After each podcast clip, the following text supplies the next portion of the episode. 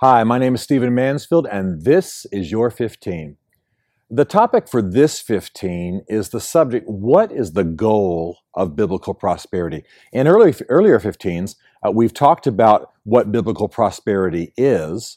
Uh, we've talked about some of the principles of biblical prosperity. Uh, we've redefined it from some of the extremes that tend to dominate our generation. But now, in, in just these next few minutes, I want to talk to you about the goal of biblical prosperity because I think that that is often missed, and that really is the core issue. Uh, in, in Genesis chapter 12, round about verse 2, uh, God is speaking to Abraham, and he says something that ought to echo in our minds about all things, but certainly our material lives. And that is, he promises him that he'll be blessed. And maybe you, if you've read those passages, you remember that God tells him that his descendants will be as numerous as the sands on the seashore, etc. Uh, that's the kind of thing he's talking about. But promises that he'll be blessed in every way. And then he says, in essence, you'll be blessed so you can be a blessing. You'll be blessed so you can give to others. Uh, you'll be blessed so that you can, in turn, do marvelous things in the world. And this is, I believe, the core issue of biblical prosperity. That God provides for people is not in question. That God wants to take care of people, that He promises prosperity, that He teaches us principles of prosperity. We've already seen this in other 15s, and it's just obvious on nearly every page of the Scripture. I should say quickly that it's also obvious in the Scripture that God hates the oppression of the poor, He hates the arrogance of wealth, uh, and, and He hates, of course, laziness uh, and those who will not work with their hands or, or, or who are you know just sluggards, as the Bible says. So all of that we've established.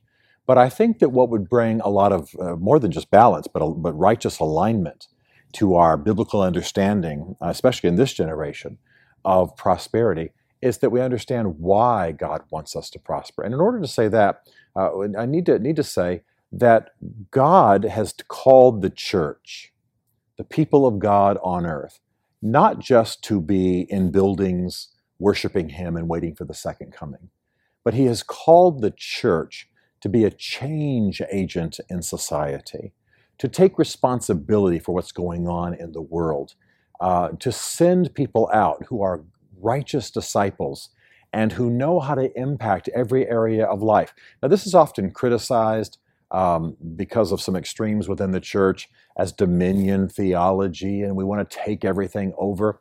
You know, I got to tell you, I don't see much of that in Scripture. I see an influencing role. I see a, a role that's like leaven in bread that you know works through the whole loaf and, and changes it. I think we need to, we need to be changing society. We need to be bringing a greater orientation to God and greater care for the poor and and and, uh, and things of that nature that you can imagine. But but I, I, I don't think that our, I, I think we've misunderstood perhaps that this is not a matter of taking dominion or taking control. It's a matter of shaping, influencing, winning hearts, winning lives, in a sense, building a better mousetrap. Uh, if we have stronger families, lower divorce rates, better kids, in the sense of them being good, solid, healthy kids, people will come and find out why. Uh, if we have great communities uh, and we care for the poor and the needy, and and and we have uh, oh who knows racial reconciliation, multi-ethnic churches that get along great while the society is fighting and killing over race issues. People are going to beat a path to our door to find out why. So the the beginning, I think, of understanding this broader role for our prosperity is that we understand a broader role for Christians in the world. Uh, we're not just meant to be in retreat until Jesus comes back. We aren't just meant to stay within the four walls of the church. In fact, and I, have spoken of this at other times, the church is but one of the institutions in the kingdom. It's certainly the most important, um, but God has also called people to politics and art and and uh, and and to work in the military and and to work in media and business. And God wants us to to learn how to do all of those in a way that blesses the world, that that that that honors people, that that that increases righteousness in the land. So biblical prosperity is not, in a sense, primarily about us. God wants to meet our needs. God wants to take care of us. God wants to certainly change in our lives the dynamics, both natural and spiritual, that lead to poverty. the addictions that are so draining. Some of the some of the people who I've worked with uh, who have addictions spend unbelievable money on, on those addictions, thousands a day. Uh, for certain kinds of chemical addictions. I mean, you talk about it just at an economic level, it's a disaster, not to mention the moral and spiritual level, and the, of course, the physical level. So, what is it I'm trying to say? we are the, the whole reason that God wants to bless us is certainly because he loves us and wants to take care of us. But it's also because he wants us to be a blessing to others. And what God is looking for is a people whom he can bless, whom he can honor, whom he can give things to, who will then in turn use it righteously. This is one of the reasons that Jesus told so many parables about people doing the right thing with wealth. Um, so many parables about uh, people having a certain amount of money and using it for right purposes and giving it the right way, investing it the right way. He talked about how people who used worldly wealth, wealth wisely would have spiritual riches. I mean, this was the kind of thing that, that he emphasized all the time. And the reason is that he wants to bless us, but he wants us to be a people who are using it for right reasons. I believe that we're meant to be addressing poverty. I believe that we're meant to be taking care of the immigrant. Uh, I believe that we're, we're meant to be uh, taking care of those who are infirm or elderly. Uh, I'm glad, I'm proud of the fact that throughout the history of the church, church frequently built the hospitals, the schools, the mental institutions, the orphanages. Certainly uh, were the first to do that. Matter of fact, in the Roman Empire, um, as you may know, in the Roman days, in the ancient Roman world, a father could receive a newborn child, simply give the signal of the thumbs down uh, under the law of paterfamilias, it was called, and that child would be left out exposed to die if the father didn't want it. You know what? The Christians went out and took those children in. The Christians took care of the mentally infirm and the retarded and, and, and the sick. The Christians did these things. And so that was at a time when the church was first being born and the Christians understood they had a role in, resp- uh, in society. Well, I'd like to see a day in which we are no longer criticized because we are hoarding wealth, but because we're giving it away, because we're ministering to other people. And that's really what God intended. Uh, God instituted the material side of his covenant with us so that he would display his love to us, confirm his covenant of love, and then so that we would understand that he wanted us to bless other people. And this is such an important part of who God is and how he works that God actually chooses, God actually, when He's going to do something, he, he, he looks in the earth for many times for those who are radically generous before He acts. One of my favorite passages uh, is in Acts chapter 10, where God wants to pour out His Spirit on the Gentiles in the same way that He's poured them out on the Jews, uh, uh on the Jewish believers in Acts chapter 2. So, Acts chapter 2, the Holy Spirit's poured out on Jewish believers. But then later, after the church has begun to minister to the Gentiles, God wants to pour out his spirit for the first time on the Gentiles. Well, who does he who does he look for to do that? He goes to a man named Cornelius, who's a military officer, and he has one of his angels say to this man, "Your gifts and offerings to the poor have come up before the Lord as a memorial offering." And what results from that is that God decides to pour out the Spirit, Spirit there in Cornelius' home. Now, the point is that when God decided that he wanted to pour out his spirit, when he decided that he wanted to do something special, he was moved to use a man and to honor a man who had been giving gifts to the poor. Your gifts to the poor have come up before the Lord as a memorial offering. In other words, the Lord remembers you. The Lord is going to use you because you have been faithful in giving to him. Do you understand the attitude? Do you understand the core attitude? Uh, we want to see your needs met. We want to see you walking in the blessing of Jesus. We want to see you walking uh, in, prosperity as the Bible defines it, which is all your needs met. But we want to emphasize the second part of that equation, which is that you have abundance to give to others. And those of you who are gifted in business and finance and investing, bear in mind that you don't just have that gift so you can accumulate wealth and an abundance of houses and boats and cars for yourself. Have those things as you need them.